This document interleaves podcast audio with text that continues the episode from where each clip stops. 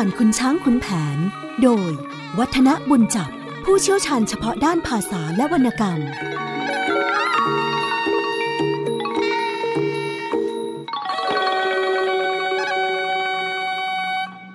สวัสดีครับท่านผู้ฟังครับ ช่วงเวลาของเรื่องเล่าขานผ่านขุนช้างขุนแผน ก็กลับมาพบกับท่านผู้ฟังเช่นเคย ผมวัฒนบุญจับก็มารับหน้าที่เล่าขานเรื่องราวที่น่าสนใจ ที่โยงใหญ่มาจากวรรณกรรมสำคัญเล่มนี้ ให้ท่านผู้ฟังได้ฟังกัน วันนี้ก็คงจะคุยกันต่อเนื่องในตอนที่ 4 คือตอนพลายแก้วเป็นชู้กับนางพิมพ์ เรื่องที่เราเคยคุยกันเอาไว้ ก็คงจะต้องบอกว่าเป็นตอนที่กำลังเข้าพระเข้านางทีเดียว หลังจากที่แม่สายทองได้ทำการนัดแนะให้ ตอนนี้ไม่ใช่เนนแก้วแล้วนะครับ เพราะว่าขอศึกจากเนนชั่วคราว มาพบกับแม่พิมพ์พิลาไหลที่ไร่ฝ้าย โดยที่แม่สายทองนั้นก็เรียกว่าเปิดช่องทางให้ ในการที่จะมาที่ไร่ฝ้ายได้เนี่ยก็ต้องออกกลอุบายพอสมควรทีเดียว เพื่อที่จะไม่ให้แม่นั้นจับผิดแล้วก็คิดสงสัย โดยการที่บอกว่า ตอนนี้ฝ้ายกำลังออกดอก แล้วก็แก่เต็มที่แล้ว ถ้าหากว่าไม่มาคุมในการเก็บฝ้ายแล้วก็บรรดาไพร่บรรดาข้าทาสทั้งหลายแหล่นั้น ก็มักจะยักยอกเอาฝ้ายไปใช้กัน ก็ทำให้นางศรีประจันยอมให้ลูกสาวออกมาดูแลนะครับ ซึ่งในส่วนที่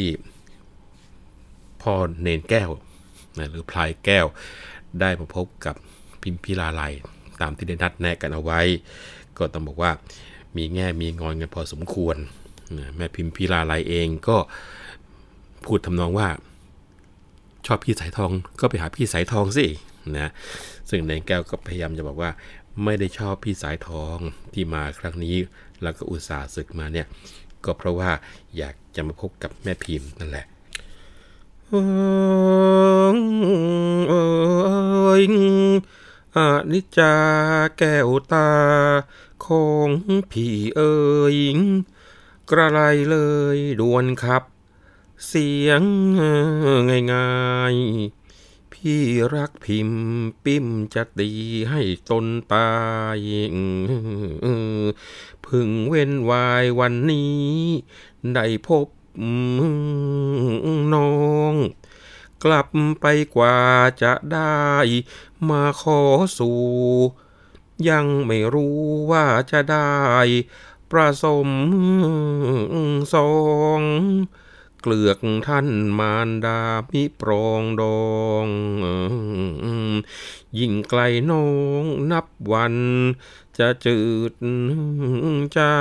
ง งามปลื้มแม่จะลืมลงทุกวัน สารพันรวนเรจะเหงห่าง ถึงประสบพบกันที่กลางทาง คงระคางไปไม่เหมือน แต่ก่อนมา ถ้ามั่นคงปลงใจว่ารักแก้ว แท้แล้วอย่าให้ห่างเสน่หา ขอฝากดวงจิตเจ้าจงเมตตา แต่ครั้งคราเดียวเถิด อย่าถือใจ ซึ่งเจ้าเปรียบเทียบคิดจิตมนุษย์ หาสิ้นสุดความโลภลงได้ไม่ เหมือนของกินหารู้สิ้นไปเมื่อไร เป็นวิสัยสังเกตแก่ฝูงคน ถึงนั่นหน่อยนี่หน่อยอร่อยรส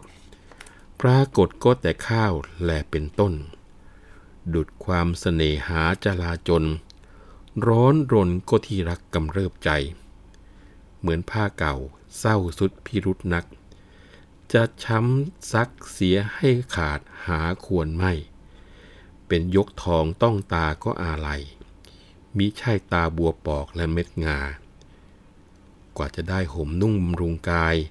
ไม่ใช่ง่ายต่อตามกันหนักหนา กับอันหนึ่งก็แพงแรงราคา ถึงเก่าแล้วเขาอุตส่าห์ถนอมชม บรรจงใส่หีบหอมถนอมไว้ เมื่อมีการงานใหญ่เป็นการสมจึจึงหยิบคลี่ด้วยเป็นคนที่นิยม แล้วอบรมกลิ่นฟุ้งจรุงใจ ถึงผ้าอื่นพื้นใหม่ได้มามาก ก็นุ่งลากเสียดอกไม่ดีได้ ขอลานวลจวนค่ำไม่ขืนใจ ทั้งอาลัยลำบากจะจากน้องเอยลมลูบจูบชายสบายห่มขอชมนิดเถิดเจ้า อย่าเศร้ามอง ช่างน่าชมสมควรเป็นนวลละอองนี่กรองเองหรือเจ้าซื้อ มาแห่งใดพอเจอเข้าไปลักษณะเช่นนี้ เนื้อความของพ่อพลายแก้ว พอหลังจากที่กระเถิบเข้ามาใกล้ๆกับแม่พิมพ์แล้วนะครับ บทที่ขับเสพาแล้วก็อ่านให้ฟังเนี่ยก็บอกพิมพ์เอ้ยกระไรเลยมาไล่พี่เหมือนกับไม่ได้มีไมตรีรักกันมาในเรื่องของการสู่ขอน่ะไม่ใช่ว่าพี่จะไม่นำพานะ หากแต่ไม่แน่ว่า แม่ของเจ้าน่ะจะปรองดอง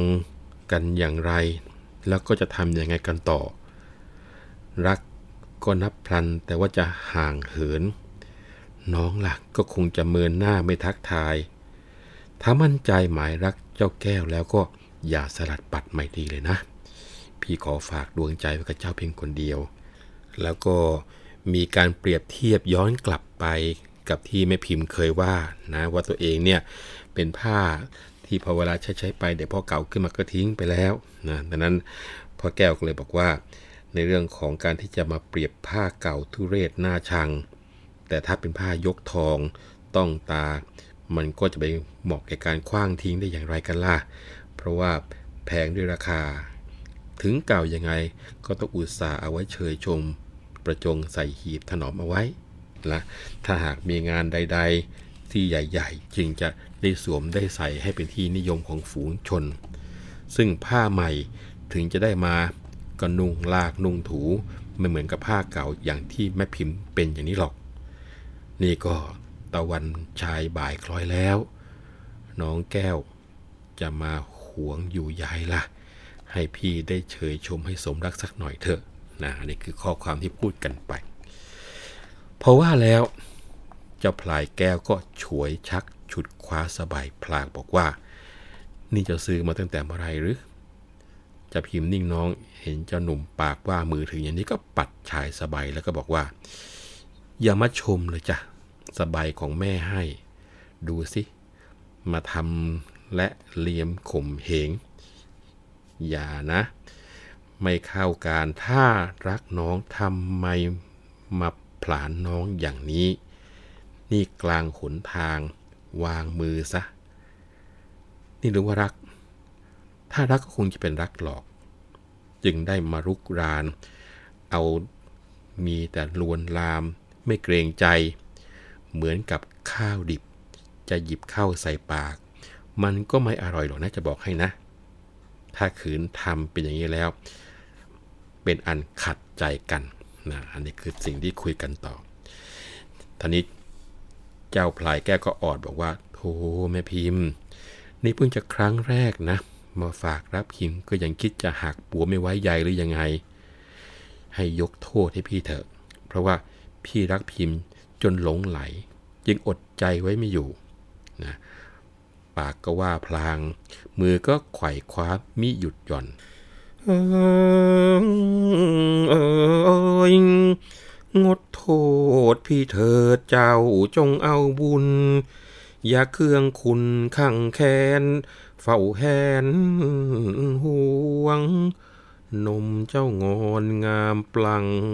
ดังเงินยวง ประโลมลวงน้องหน่อย อย่าน้อยใจ ลางกอดน้องประคองขึ้นบนตัก จะแพลงพลักพลิกเลื่อน ลงไปนายิง แล้วเปลืองปลดลดชายให้คลายใจนางช่วยฉุดยุดไว้ ไม่วางมือนะก็คงจะนึกภาพออกนะว่าเกิดอะไรขึ้นจากบทกลอนตัวจุดนี้ทีนี้บอกว่า ลักษณะภาคพวกนี้นะถ้าเป็นการที่เราทำมองแล้วเป็นเรื่องที่ค่อนข้างจะโป แต่ก็จะเห็นได้ว่าในที่สาระเหมือนกับเป็นภาพโปนั้น มีความงามในการใช้คำในการเปรียบเทียบ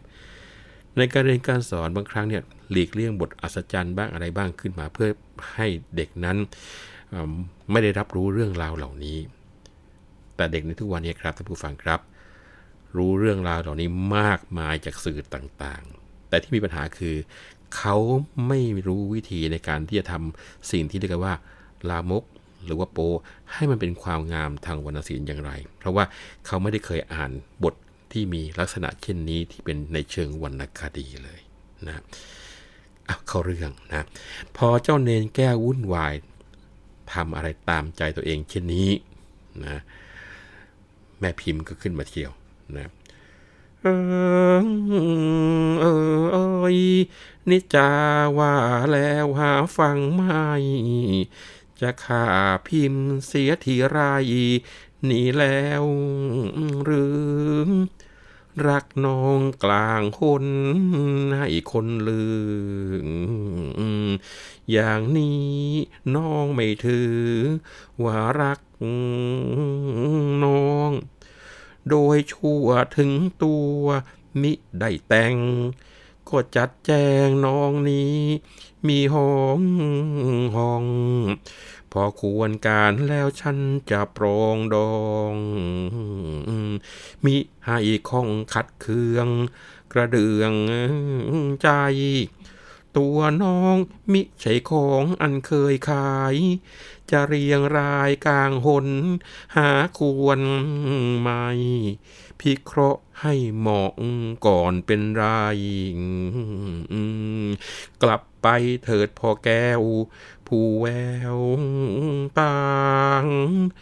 อดข้าวดอกนะเจ้าชีวิตวายไม่ตายดอกเพราะอดสเสน่หาง นางก้มอยู่กับปักศพพักตรางเฝ้าวอนว่าไหวพลางพอวางพิมพ์ ตรงนี้คงไม่ต้องอธิบายอะไรมากนะภาพนั้นงดงาม แล้วก็เชื่อว่าบทฟังไม่ยากว่าเกิดอะไรขึ้นระหว่างพ่อพลายแก้วกับแม่พิมพ์พี่ลาไหลเจ้าเนนแก้วผู้คลั่งรัก ก็ประคองลูกจูบผม แล้วก็เฉยหน้าของแม่พิมพ์ขึ้นมามองดู เห็นน้ำตาใสคลอเปี่ยมอยู่ในดวงตาทั้งสองข้าง ก็สะท้อนใจ เกิดความสงสารแม่พิมพ์ ซึ่งน่ารัก แล้วก็ยิ่งมองก็ยิ่งเรียกว่าใจตุ้มตุ้มต่อมต่อมตุ้มตุ้มต่อมต่อมของเขานะครับ แล้วก็บอกว่า แม่พิมพ์ แม่ยิ้มให้พี่สักหน่อยเถอะ อย่าทำหน้าอย่างนั้นนะเจ้าลองฟังหัวใจของพี่ดูสิ ว่าทุกลมหายใจเข้าออกเนี่ย มันบอกว่ารักเจ้าอยู่มิสางทีเดียว พี่จะหอบความเสน่หาอะไรรักเจ้าเนี่ยกลับไปวัดด้วย เพราะว่าถ้าขืนอยู่ที่นี่ พี่คงจะไม่สามารถอดกลั้นในการที่จะทำอะไรตามใจพี่ได้แน่นะ เจ้าเนนแก้วก็เรียกกันว่ายังคงเฝ้าจูบรูปผม แล้วก็พอได้เวลา ฝ่ายพวกนางทาสีนะก็มีอีเต่าหับ อีพลับ อีปลี ตกบ่ายรำไรก็กระเดียดกระบุงฝ้าย เดินร้องเพลงปรบไก่ตรงมา คงจะจำกันได้ท่านผู้ฟัง สายทองทำหน้าที่เป็นผู้ที่ดูต้นทาง พอเห็นมาดาพวกบ่าวกลับมาดังนั้น ก็แกล้งร้องให้เป็นสัญญาว่าเว้ยเว้ยเว้ยอย่าช้า เวลาเย็นแล้ว พอพูดแค่นี้ปุ๊บแม่พิมพ์ก็ได้ยิน ก็รู้ว่ามีอะไรเกิดขึ้น ก็เลยบอกแกเนนแก้วว่าพ่อเนน ไปเถอะ ถ้าขืนช้า พวกอีทาตมันมาเห็นเข้า ก็เท่ากับว่าฆ่าน้องเสียทั้งเป็น ขอพ่อกลับไปเถอะนะ เจ้าปลายกอดพิมพ์ประทับ ไว้กับตัก เสียดายนักมิใครวาง นางลงได้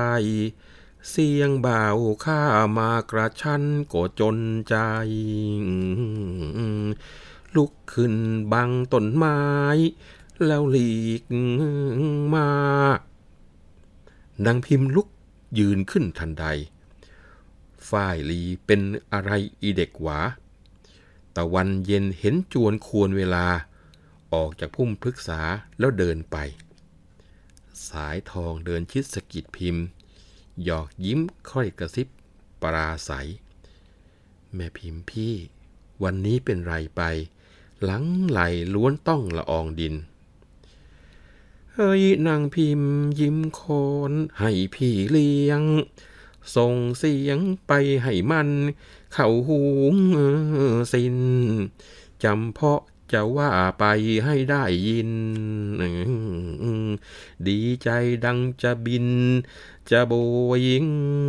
ไป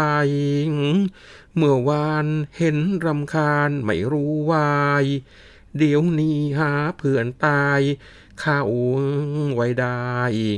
อย่าพักว่าเลยข้าไม่เป็นไร ปัดทำไมมองมัวไปนิด เดียว สายทองฟังน้องก็นั่งยิ้ม นางพิมพ์ค้อนให้ในตาเขียว อีพวกข้าแบกฝ้ายตามนายเกลียว มาบัดเดียวถึงบ้านเข้าทันใจ นางพิมพ์สายทองทั้งบ่าวข้า ขึ้นบนเคหาหาช้าไม่ จวนค่ำย่ำเย็นลงไรไรพอเก็บฝ้ายลีไว้ก็พลบพัน สายทองชวนน้องเข้าห้องนอน ร่วมหมอนกระซิบกระเสมสัน สับพยอก หยอกพิมพ์ นิ่มนวลจันทร์ เมื่อกลางวันเป็นอย่างไร อย่าได้พราง จะเห็นได้ว่า หลังจากที่บ่าวไพร่กลับมาจากการเก็บฝ้าย แล้วก็แม่สายทองก็ทำเสียงโวกเวกขึ้นมาเพื่อที่เป็นสัญญาณบอกแม่พิมพ์ว่า ตอนนี้พวกบรรดาลูกน้องทั้งหลายแหลกกำลังกลับมาแล้วนะ แม่พิมพ์ก็ลุกขึ้นพอดี สายทองและพวกบ่าวไพร่มาถึง ทั้งหมดก็มุ่งหน้ากลับบ้าน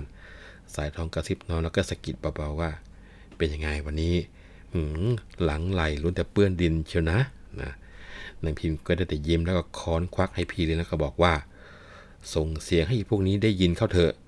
รู้ไปถึงหูแม่มาอะไรแล้วก็หลังคงลายกันไปหมดละเมื่อวานเห็นวุ่นวายนัก คราวนี้แล้วก็งามหน้าได้ทีเดียว สายทองก็ไม่ว่าอะไร เป็นแต่ยิ้มยิ้มแล้วก็ยั่วให้พิมพ์ค้อนจนตาเขียวทีเดียว สุดท้ายบอกว่าพอถึงบ้าน อาบน้ำอาบทาเสร็จแล้ว ก็พอดีช่วงย่ำค่ำสายทองก็ชวนแม่พิมพ์เข้าห้องนอน แล้วก็กระซิบที่หูเบาๆว่า เล่าให้ฟังเลยสิว่าเมื่อกลางวันเนี่ยเป็นอย่างไร อย่าปิดบังกันนะเออ ครานั้นนางพิมพิลาไลคอนให้พลิกแพลงตะแคงคาง ปั่นป่วนควรหยิกซ้ายทองพลาง เพราะพี่นางแนะนำให้ทำน้อง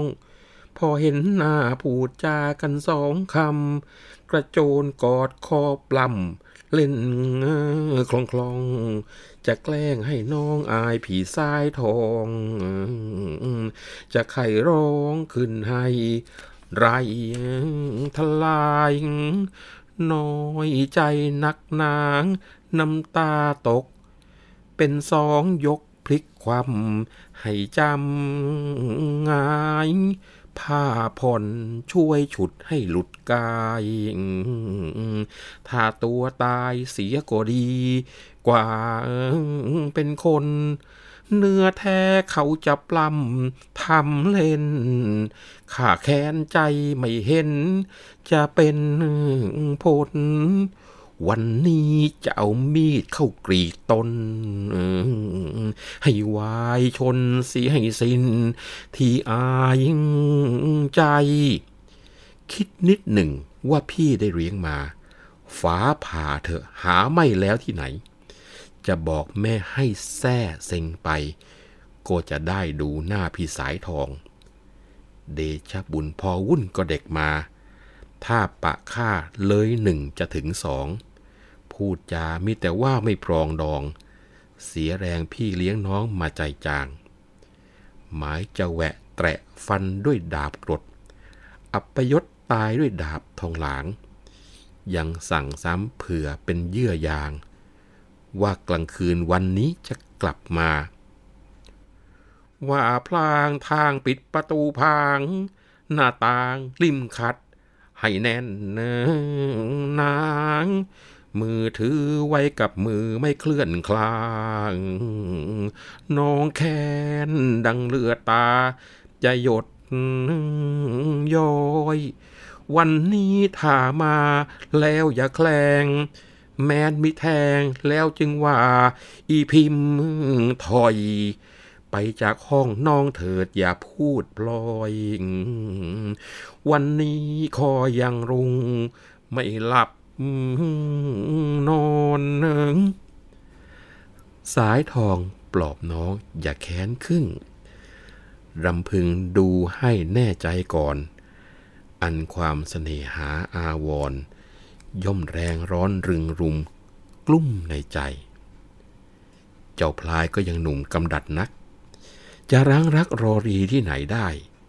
ซึมซาบอาบเอิบกำเริบใจ ด้วยยังไม่เคยพบกษัตรี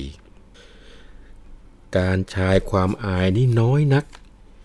ยอดรักแม่จงฟังคำพี่ อันใจหญิงถึงกำหนดในโลกี ก็ยังมีมารยาอยู่ในใจ แม่อย่าด่วนควรถือว่าหยาบช้า อันเจรจาหาทิ้งที่จริงไม่ สัญญาเบื้องหน้ายังว่าไว้ แม่จงพิเคราะห์ใครดูเถิดรา เจ้าพลายแก้วเป็นชายบริสุทธิ์ ยังพองพุทธยังไม่มีที่กังขางแม่ก็พรหมจารี สีโซภางแต่รุ่นมาไม่มี ใครแผ่วผ่าน เพิ่งมาประสบพบพลายแก้ว เพียงนี้แล้วหรือจะผลักหักหาน ให้เคล้าคลึงถึงสองไม่ต้องการ เป็นมนทินจะประจานอยู่ในใจ ถึงได้อื่นมาชื่นอารมณ์เจ้า ถ้าพบเก่าจะเอาหน้าไปไว้ไหน ชิ้นชั่วจะติดตัวจนตายไป แม่จะได้ด่วนเด็ดเสียเดียวดายหยุดยกที่วิตกไว้เสียก่อน อดนอนพรุ่งนี้จะตื่นสาย กลัวท่านแม่คุณจะวุ่นวาย เจ้าพลายที่ไหนจะกลับมาเอิงเอิงนอนเถิดน้องพี่จะไป นอนบ้างว่าแล้วเยืองย่าง มาเคงหาง ถึงห้องของตัวก็นิทรางนางพิมพ์ตรึกตรา ยิ่งตรมใจโอ้ว่าแก้วแววตา ของพิมพ์เอ่ยจะล่วงเลยลืมแล้วเรื่องชนาย หรือเคียงน้องของแค้นระคางใจ จึงทิ้งไว้ว้าเว อยู่เองกามีรักน้อง ก็แต่แรกอย่ารักน้องทำให้หมองแล้วจะเมินไม่มาหา อย่างจดจำถ้อยคำที่สัญญา ว่าจะมาถึงห้องที่พิมพ์นอน ยามหนึ่ง ถึงแล้วพ่อแก้วเอ๋ย ไม่มาเลยใจน้องหนีค่อนค่อน แต่นอนตรึกนึกหายิ่งอาวร พระจันทรจรดับก็หลับไป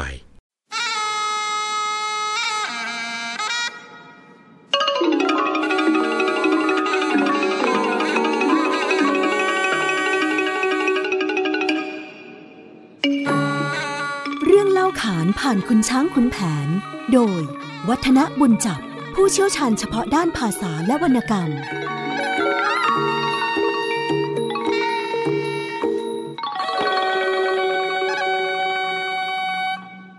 เราทิ้งท้ายกันไว้ตรงที่ว่า เมื่อแม่สายทองประหลาะสอบถามแม่พิมพ์พิลาไลเกี่ยวกับว่าพ่อพลายแก้วทำอะไรกันบ้าง ในระหว่างที่ตัวเองไปดูต้นทางให้ แม่พิมพ์ก็ใส่เลยทีเดียวละว่านี่นะ ถ้าหากว่าบรรดาบ่าวไพร่ไม่กลับมาแล้วก็ดูท่าทางจะเสียท่าทีเดียว เพราะว่าพ่อหนุ่มคนดีที่พี่สายทองแนะนำมาเนี่ย โอ้โห ฉุดกระชากลากถู จนกระทั่งน่าเกลียดมากมายขนาดนั้นทีเดียวนะ ซึ่งเจ้าสายทองก็ปลอบประโลมบอกว่าพิมพ์เอ้ยจะโกรธขึ้นไปถึงไหนกัน มองดูกันให้แน่ก่อนนะ ความรักความเสน่หา มันก็มีความรุ่มร้อนกันเป็นอย่างนี้แหละ จอบพลายแก้วก็ยังรุ่นเรียกว่าหนุ่มกำดัด อีกทั้งก็ไม่เคยพบรักเหมือนกับคนที่เขาเคยมีอะไรต่อมีอะไรกันมา ดังนั้นก็บางครั้ง ก็มีการตะกรุมตะกรามกันไปบ้างละเออไปอาบน้ำซะนะแล้วก็เรื่องของความอับอายของผู้ชายนั้น มันน้อย พิมพ์น้องจงฟังพี่ให้ดีนะ ธรรมดาผู้หญิงเนี่ยหากว่าจะกำหนัดในโลกีสักเพียงไหนก็ยังมีมารยาทำขึงขังอยู่ เจ้าอย่าด่วนตีโพยตีพายไปว่าหยาบช้าเลยกับสิ่งที่ได้พบกับพ่อแก้วเนี่ย อันสัญญาที่เจ้าแก้วได้ให้ไว้ก็ดูว่ามั่นคงเป็นหลักปัญฐานอยู่ ลองดูให้ดีๆ เจ้าพลายแก้วเป็นชายบริสุทธิ์ ส่วนแม่พิมพ์เองก็ผุดพองเป็นพรหมจารี ไม่ได้มีราคีใดมาแผ่วผ่าน เพียงมาประสบพบพลายแก้วแล้วจะมาหักหานชอบดีอยู่แล้วเหรอหลังจากที่ตะล่อมเรื่องราวเสร็จแล้ว แม่สายทองก็บอกว่างั้นไปนอนเถอะ พี่เองก็อยากจะนอนแล้วล่ะนะ พอสายทองไปนอนแล้ว แม่พิมพ์พิลาไลก็เอนกายลงบนที่นอน มีดที่ถืออยู่ในมือก็หลุดตกลงไปที่พื้น เอามือกายหน้า คิดแล้วก็ยิ่งตรอมใจว่าโอ้พ่อแก้วแววตาของพิมพ์ นี่พ่อลืมพิมพ์เสียแล้วหรือยังไงเนี่ยว่าแล้วก็ขุนเครื่องขัดข้องใจในตัวน้องในเหตุใดหรือเปล่า ถึงทิ้งน้องให้ว้าเวอยู่เดียวดายอย่างเนี้ย ถ้าไม่รักน้องก็อย่ารักเสียตั้งแต่แรก จะมาทำให้หมองแล้วก็เมินอย่างนี้ แล้วจะเรียกว่ารักกันได้ยังไง น้องนี่จึงจดจำถ้อยคำที่พี่ให้สัญญาว่าจะมาหาพิมพ์ นี่ก็ยามหนึ่งแล้วทำไมพ่อยังไม่มาล่ะนี่มารยาหญิงที่ว่ากันจริง ๆ เห็นไหมครับ คือทำท่าแบบอือย่างนี้อย่างงู้นอย่างนี้นะแต่ใจจริง ๆ แล้วพออยู่คนเดียว ความรู้สึกมันก็ออกมานะยิ่งคิดก็ยิ่งสะท้อนใจ พอดวงจันทร์รับยอดไม้ก็หลับไปพอดี นี่คือเนื้อความที่เราได้พูดกันเอาไว้เขาได้กลับมาทางฝ่ายเจ้าพลายแก้ว เมื่อกลับมาถึงวัดแล้วก็ยังไม่ได้บวชนี่ภาพออกนะครับ เนนแก้วพ่อจะออกไปหานางพิมพ์ขอศึกนะขอศึกก่อนนะแล้วบอกว่าเราจะกลับมาบวชใหม่นะ แต่ว่าหลังจากที่กลับไปที่วัดครั้งนี้ ก็ยังไม่บวชนะคอยดูเลิกประมาณได้สักสองยาม พระจันทร์เคลื่อนคล้อยมามองเห็นเมฆเป็นขาวๆนะพึงพิเคราะห์ดูเหลาเหล็กและผีหลวง เห็นปลอดโปร่งดีก็ดีใจ ก้าวเท้าออกไปตามทิศทางตามตำราทันที ซึ่งตรงเนี้ย มีบทกลอนบอกว่าเอยครานั้นจึงชม เจ้าพลายแก้ว ไปวัดคำแล้ว หาบวชใหม่คอยดูเลิกเวลาจะคลาคลายประมาณได้สักสอง ยามปลาย ดวงเดือนเลื่อนเด่น ดาวระยับ ยืนขยับเพ่งพิษ เมฆชาย ช่วงข้าวดุดดาวประกายพราย แต่งกายประกอบพร้อม ทุกประการพี่เคราะห์ดูเหลาเหล็ก และผีหลวง ปลอดห่วงดวงใจก็ฮึกหาน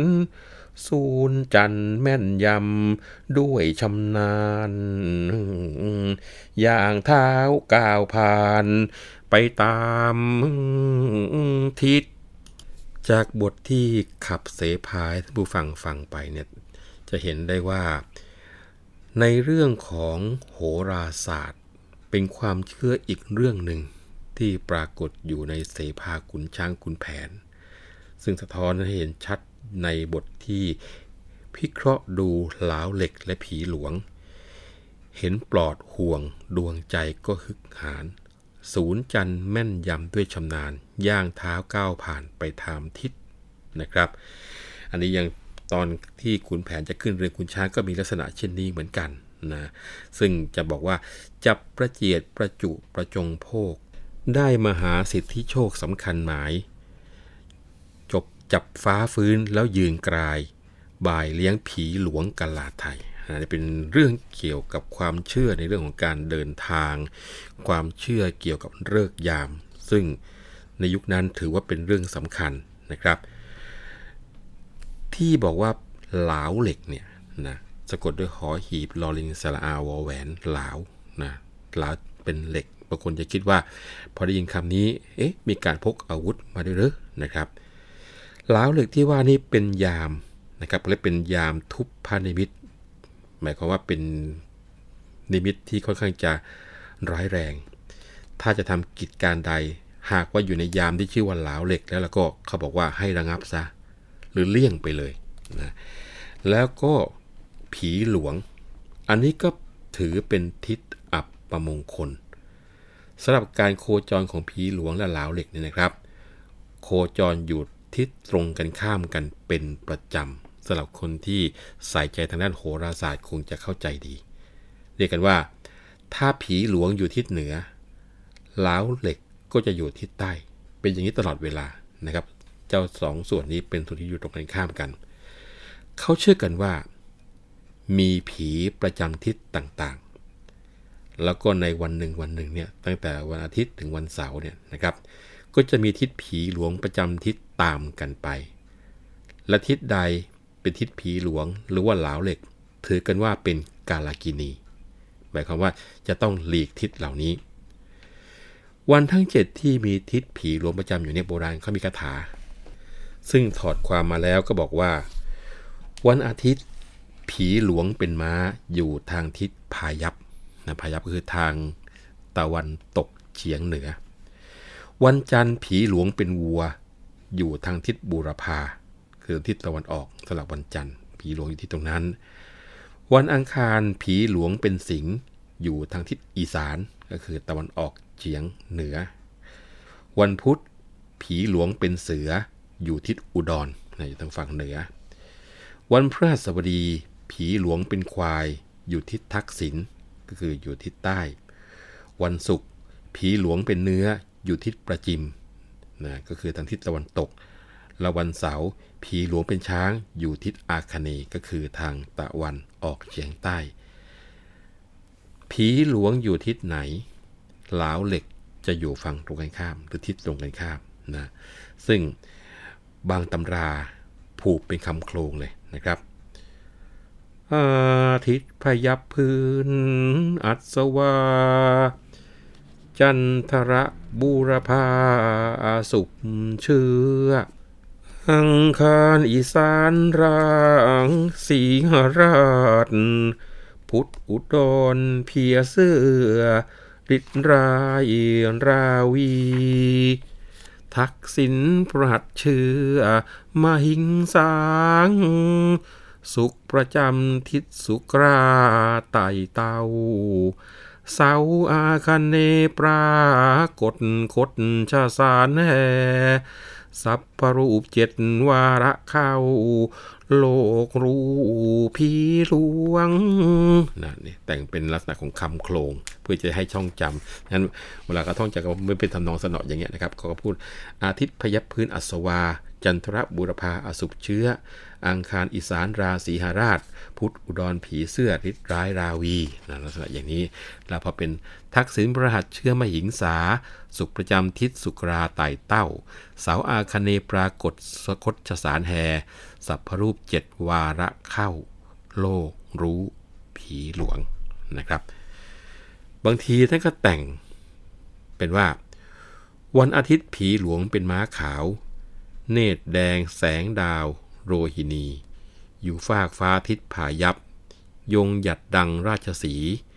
วันจันทร์แปรสถานเป็นคาวี ทินที่สถิตบูรพา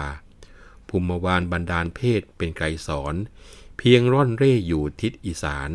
พุทธวานบันดาลเป็นยักษ์ชกัน แบกกระบองยืนยันอยู่อุดร พระหัสบดีทักษิณสถิต เบือนบิดรูปเป็นกาสอน สุขปัดฉิมมะสถาพร แปลงกายเป็นสุกรกำเริบฤทธิ์เสาผีหลวงเป็นโคชศักดิ์สำนักอาคเนเป็นที่สถิต แม่ญาตราบ่ายหน้าให้ต้องทิศ ให้คิดเลี้ยงหลักจึงญาตรา เมื่อรู้ว่าผีหลวงอยู่ทิศใด อย่าได้ไปทางทิศนั้นหรือหันหน้า ไปสู่ทิศนั้นไม่ดีแลนะอันนี้ก็จะมีอยู่ แล้วก็ยังมีศัพท์นะที่บอกกาละไทย นะเมื่อกี้ที่อ่านให้ฟังว่าในส่วนของคุณแผนก็มีเรื่องนี้อยู่ กาละไทยก็คือทิศของพระการ ซึ่งอันนี้ก็ถือเป็นทุพพนิมิตก็คือเป็นทิศที่ที่ไม่ดีเหมือนกันนะครับ ซึ่งเขาก็จะมีกรอนเก่าบอกว่า รุ่งขึ้นวันอาทิตย์ กาละไทยเรืองฤทธิ์สถิตทิศอุดร จันทรอยู่หรดี อังคารจรดีอยู่ทิศทักษิณพุทธสถิตปราจิน พระรหัสสวดีบูรพา วันศุกร์อีสาน โสรวานวรา อาคเนทิสา ท่านห้าม อย่าจร มาดแม้นผู้ใด มุกต่อกาลไทย โดยดังนุสรจากพิบัติพลันแท้ จงจำให้แน่ ดังหนึ่งสุนทร กล่าวพอเล่าง่าย โดยในกลกรอน กาลไทยถาวร รบครบเจ็ดวันนะครับ แล้วก็ยังมีทิศไม่ดีนะครับท่านผู้ฟังครับ ก็คือเรียกว่าทิศราหูจรนะก็คือทิศราหูจรเนี่ยจรประจำอยู่ทิศละ 3 ชั่วโมง ประจำวันครบรอบ 24 ชั่วโมง มีการบ่งบอก เป็นคำประพันธ์บอกเอาไว้เลยนะครับ ครั้นรุ่งอรุณเสร็จสับราหูจรกลับมาอย่างทิศบูรพาหมายความว่าตั้งแต่ช่วง 6 นาฬิกาถึง 9 นาฬิกาเนี่ยนะครับ ราหูจะยังอยู่ทางทิศ ว่าทางทิศตะวันออกนะครับ ครั้นงายแก่แล้วเพลา ราหูจรคลามายังทิศหรดีนะหรดีเนี่ยก็ทางตะวันตกเฉียงใต้นะตะวันข้ามกับอีสานคือหรดี ก็คือช่วง9นาฬิกาถึงเที่ยงเนี่ยนะครับอยู่ทางทางฝั่งนี้พีซ้ายแต่เที่ยงนาที ราหูจรลีมาย่างทิศอุดร ก็คือช่วงตั้งแต่ 12นาฬิกาถึง 15นาฬิกานี้ ราหูจรไปย่างทิศเหนือนะ ตะวันชายบ่ายคล้อยทินกร ราหูเสด็จจร มาอาคเนทิสา ตอนช่วงบ่ายสามถึง6โมงเย็นนะก็มาทางอาคเนทางตะวันออกเฉียงใต้ พอย่ำค่ำเข้าสนธยา ราหูเสด็จมาอยู่ประจำทิสาธรเด็กหลับเท่าแก่แม่นอน ราหูผันผ่อนอยู่ทิศอีสานโดยจงนะเกิดช่วงสามทุ่มถึงเที่ยงคืนนะราหูจะอยู่ทาง ตะวันออกเฉียงเหนือชะเลงเที่ยงคืนโดยยง ราหูฤทธิรงอยู่ทิศทักษิณเสร็จพันนะช่วงเที่ยงคืนถึงตีสามนี่อยู่ทางทิศใต้นะครับ เพลาใกล้รุ่งระวิวัน ราหูผายผันมาอยู่พายัพทิสาช่วงตีสามถึงหกโมง ราหูก็ย้ายมาอยู่ทางทิศตะวันตกเฉียงเหนืออันนี้วกกลับมาที่เสภาขุนช้างขุนแผนต่อนะครับ ที่ยกกรอนมาข้างต้นเนี่ยนะที่บอกว่าปลอดห่วงดวงใจก็ฮึกหานศูนย์จันแม่นยำด้วยชำนาญนะแล้วก็มีว่าได้มหาสิทธิโชคสำคัญหมาย ตรงนี้น่าใส่ใจ แล้วก็คงจะต้องอัดถาธิบายให้ท่านผู้ฟังได้ฟังกันคำว่าปลอดห่วงนะปลอดห่วงดวงใจก็คือการปลอดห่วงคือวันเป็นมหาสิทธิโชค ตามดีทีขึ้นแรม โดยวันเหล่านี้ ไม่คล้องอยู่ในบ่วงวันตามตำราที่ว่าเอาไว้นะครับ และคำว่ามหาสิทธิโชค อันนี้ถือเป็นวันที่เหมาะในการที่จะทำการมงคล คงจะต้องบอกว่าในเรื่องวันที่เป็นวันร้ายเป็นวันดีท่านผู้ฟังครับ มีอธิบายหลายแห่งหลายมิติ เช่น พิธีทำบุญสวดมนต์เลี้ยงพระของเสงโกเศษในนี้ก็จะขอเก็บความ จากโหราศาสตร์ในวรรณคดีของอาจารย์เทพสาริกบุตร ซึ่งจะทำให้เราเข้าใจถึงรสของวรรณคดีได้ยิ่งขึ้นนะครับ วันอันเป็นมงคลที่อาจารย์เทพท่านรวมไว้ก็คือ วันอมริตโชคเนี่ยเนื้อความท่านบอกว่า อัสดาสุริเยแจ้งจันทรี ภูมิเมธก้าโดยมีกล่าวไว้ พุทธสองสี่ครูสี่สุขหนึ่ง สาห้าอมริตใช้โชคล้วนสุภผลนะอธิบายความว่ายังไง ก็บอกว่า วันอาทิตย์ขึ้นแรมเก้าค่ำก็ดี วันจันทร์ขึ้นหรือแรมสามค่ำก็ดี วันอังคารขึ้นหรือแรมเก้าค่ำก็ดี วันพุธขึ้นหรือแรมสองค่ำก็ดี วันพฤหัสบดีขึ้นหรือแรมสี่ค่ำก็ดี วันศุกร์ขึ้นหรือแรมหนึ่งค่ำก็ดี วันเสาร์ ขึ้นหรือแรมห้าค่ำก็ดี ถือเป็นอมฤตโชคทำการมงคลก็จะได้รับผลดีโดยประการทั้งปวง เทพพยดาจะอำนวยพรให้เกิดความสุขสวัสดีนะดูเทียโครงบทเดียวเก็บความได้ขนาดนี้เลย แล้วก็มีการเรียกว่าเป็นสูตรท่องสลับว่าวันสิทธิโชคเป็นอย่างไร ท่านบอกว่า ระวิ 11 5สะสิน14 กุมพุทธ ทินทดด้วย ครู9อีกสุกริน11เสาสี่สิทธิโชคบอกไว้เป็นเฉลิมนะถ้าจะอธิบายก็บอกว่า วันอาทิตย์ขึ้นหรือแรม 11ค่ำวันจันทร์ขึ้นหรือแรม 5ค่ำวันอังคารขึ้นหรือแรม 14ค่ำวันพุธขึ้นหรือแรม 10ค่ำ วันพฤหัสบดีขึ้นหรือแรม 9 ค่ำวันศุกร์ขึ้นหรือแรม 11 ค่ำแล้วก็วันเสาร์ขึ้นหรือแรม 4 ค่ำถือว่าเป็นวันสิทธิโชคจะทำการสำเร็จผลดีทุกประการ 14 ทวาทศทั้งสุริจันทร์ภูมิเมษ13พันเลิศล้วน พุทธสี่เจ็ดชีวัน สุกสิบเสาสิบห้าสิท่วน เที่ยงแท้มหาวันนะก็อธิบายว่าวันอาทิตย์ขึ้นหรือแรม 14ค่ำวันจันทร์ขึ้นหรือแรม 12ค่ำวันอังคารขึ้นหรือแรม 13ค่ำวันพุธขึ้นหรือแรม4ค่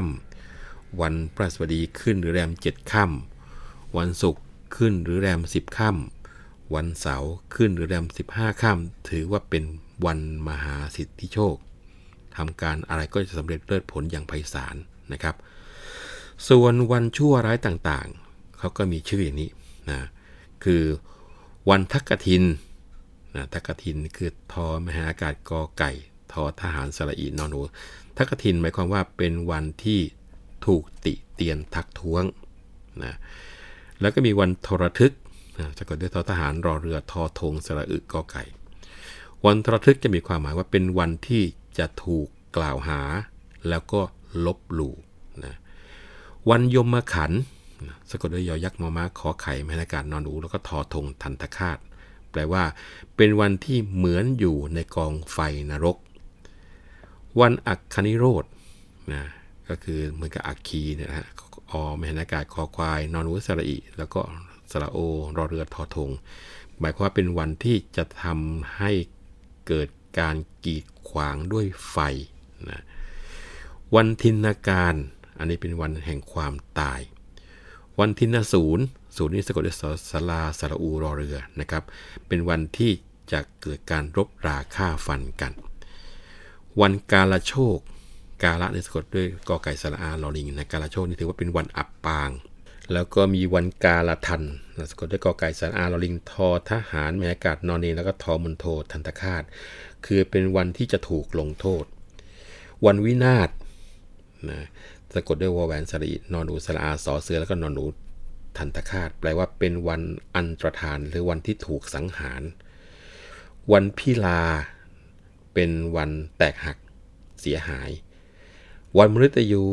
คือเป็นวันพระยมก็หมายถึงความตายนั่นแหละ แล้วก็วันกาลทิน สะกดด้วยกอไก่สระอาลอลิง ทอทหารสระอีนอนดูก็คือเป็นวันที่ประกอบด้วยความทุกข์ท่านผู้ฟังจะสังเกตว่าจะมีคำคล้าย ๆกันนะครับกาลโชค กาลทิน กาลทันนะลักษณะอย่างนี้นะฮะพวกนี้คือวันที่ถือว่าชั่วร้ายในการที่จะประกอบการพิธีต่างๆ หรือว่าทำการหาโชคลาภส่วนวันที่ไม่นับเข้าทั้งด้านดี แล้วก็ไม่นับเข้าทางด้านร้าย เขาจัดว่าเป็นวันปลอด ท่านใช้ประกอบการมงคลได้นะครับ แล้วก็มีโครงบอกวันดีวันร้าย ก็ไปหาได้จากหนังสือโหราศาสตร์ในวรรณคดี เรื่องของความเชื่ออีกอย่างหนึ่ง ซึ่งปรากฏอยู่ในคนชักคุณแผนก็คือเรื่องของการยกเมฆถ้าเป็นการพูดยกเมฆทุกวันนี้อาจจะรู้สึกว่าหาเรื่องมั่วๆมาพูดละมั้งนะครับ ในเรื่องคุณช่างคุณแผนนั้นปรากฏอยู่เสมอ เช่นบอกว่า ยืนขยับเพ่งพิษเมฆฉาย นะหรือตอนที่ขุนแผนพลายงามล่อเข้าเชียงใหม่ในตอนหน้าที่เล่าให้ฟังเนี่ยก็ทำพิธียกเมฆก่อน หรือตอนถัดไปเนี่ยนะครับ ตอนเถนขวาดแปลงเป็นจระเข้ล่องลงมาอารวาสที่กรุงศรีอยุธยาก็ได้ยกเมฆเหมือนกันนะเรื่องของยกเมฆเมฆฉายเนี่ยถือว่าเป็นการดูเมฆบนท้องฟ้า ซึ่งเชื่อว่าจะเป็นการดูด้วยอำนาจเวทมนต์คาถา แล้วก็พยากรณ์ไปตามลักษณะที่เห็นเมฆเป็นนิมิตขึ้นมา เป็นว่าถ้าเป็นรูปนารายสีกรอ่าก็จะบอกว่ามีโชค ไปรบทับจับศึกก็จะมีชัย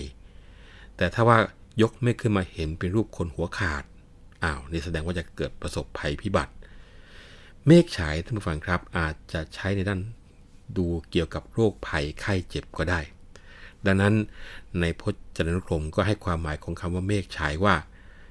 การอธิษฐานโดยบริกรรมด้วยมนทำให้เงาของคนเจ็บลอยขึ้นไปในอากาศ และพิจารณาดูว่าคนเจ็บนั้นเป็นโรคอะไร นี่คือเก็บเอาในการความหมายหนึ่งนะครับ แล้วก็มีศัพท์เกี่ยวกับเมฆฉายอยู่หลายศัพท์ ก็คือยกเมฆ เมฆดันเมฆขจิต เมฆกระซิบนะ ซึ่ง ท่านผู้ฟังได้ยินชื่อก็คงจะเดาได้ว่าล้วนแต่เกี่ยวกับการดูเมฆบนท้องฟ้า ถ้าหลับตาดูจะเรียกว่าเมฆดัน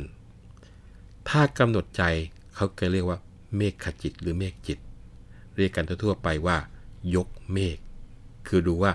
เมฆปรากฏเป็นนิมิต คือเป็นรูปอะไรขึ้นมา แล้วก็พยากรณ์ไปตามนิมิตนั้น หรือเมฆมาปรากฏเป็นเสียงกระซิบ เขาว่ามีด้วยเหมือนกันเขาเรียกว่าเมฆกระซิบนะในเรื่องนี้ในคำพีพระเวทท่านบอกว่า วิธีดูเมฆฉายท่านให้ทอดตาพิจารณาดูเงาของเราซะก่อน แล้วก็ให้ภาวนาด้วยพระคาถาว่าอารหังสุขโตภควานะอารหังสุขโตภควา แล้วก็บริกรรมเพ่งเงาของเราเนี่ยจนแน่ใจแน่วแน่ดีแล้ว ให้ค่อยๆแงนหน้าขึ้นไปมองท้องฟ้า แล้วก็พยายามนึกโน้มใจ ดูดดึงเอาภาพเงาของเรานะที่นึกไว้นะครับ ให้ปรากฏอยู่บนท้องฟ้า แล้วก็พิจารณาดูนิมิตที่เห็นเงานั้น ถ้าเห็นเงาเป็นรูปคล้ายสิ่งที่ดีทั้งหลาย เช่นรูปนารายขีครุฑก็ถือว่าไปได้ แต่ถ้าเป็นรูปไม่ดีอย่างที่บอกว่าครับเป็นเงา ไม่มีหัว ตัวนี้เขาบอกว่าอย่าไปเป็นอันขาด เรื่องเกี่ยวกับการดูเลิกยามหรือว่ามีการที่จะต้องใส่ใจกับสิ่งที่จะต้องตั้งสติก่อนออกจากบ้านไปหาโชคลาภยังมีอีกนะครับ ส่วนจะเป็นวิธีการอย่างไร คงจะต้องขอยกยอดไปคุยกันในครั้งหน้า เพราะว่าเวลาของรายการเรื่องเล่าขานผ่านขุนช้างขุนแผนวันนี้ หมดเวลาลงแล้ว ผมวัฒนบุญจับผมจะต้องขอลาไปก่อนนะครับ สวัสดีครับ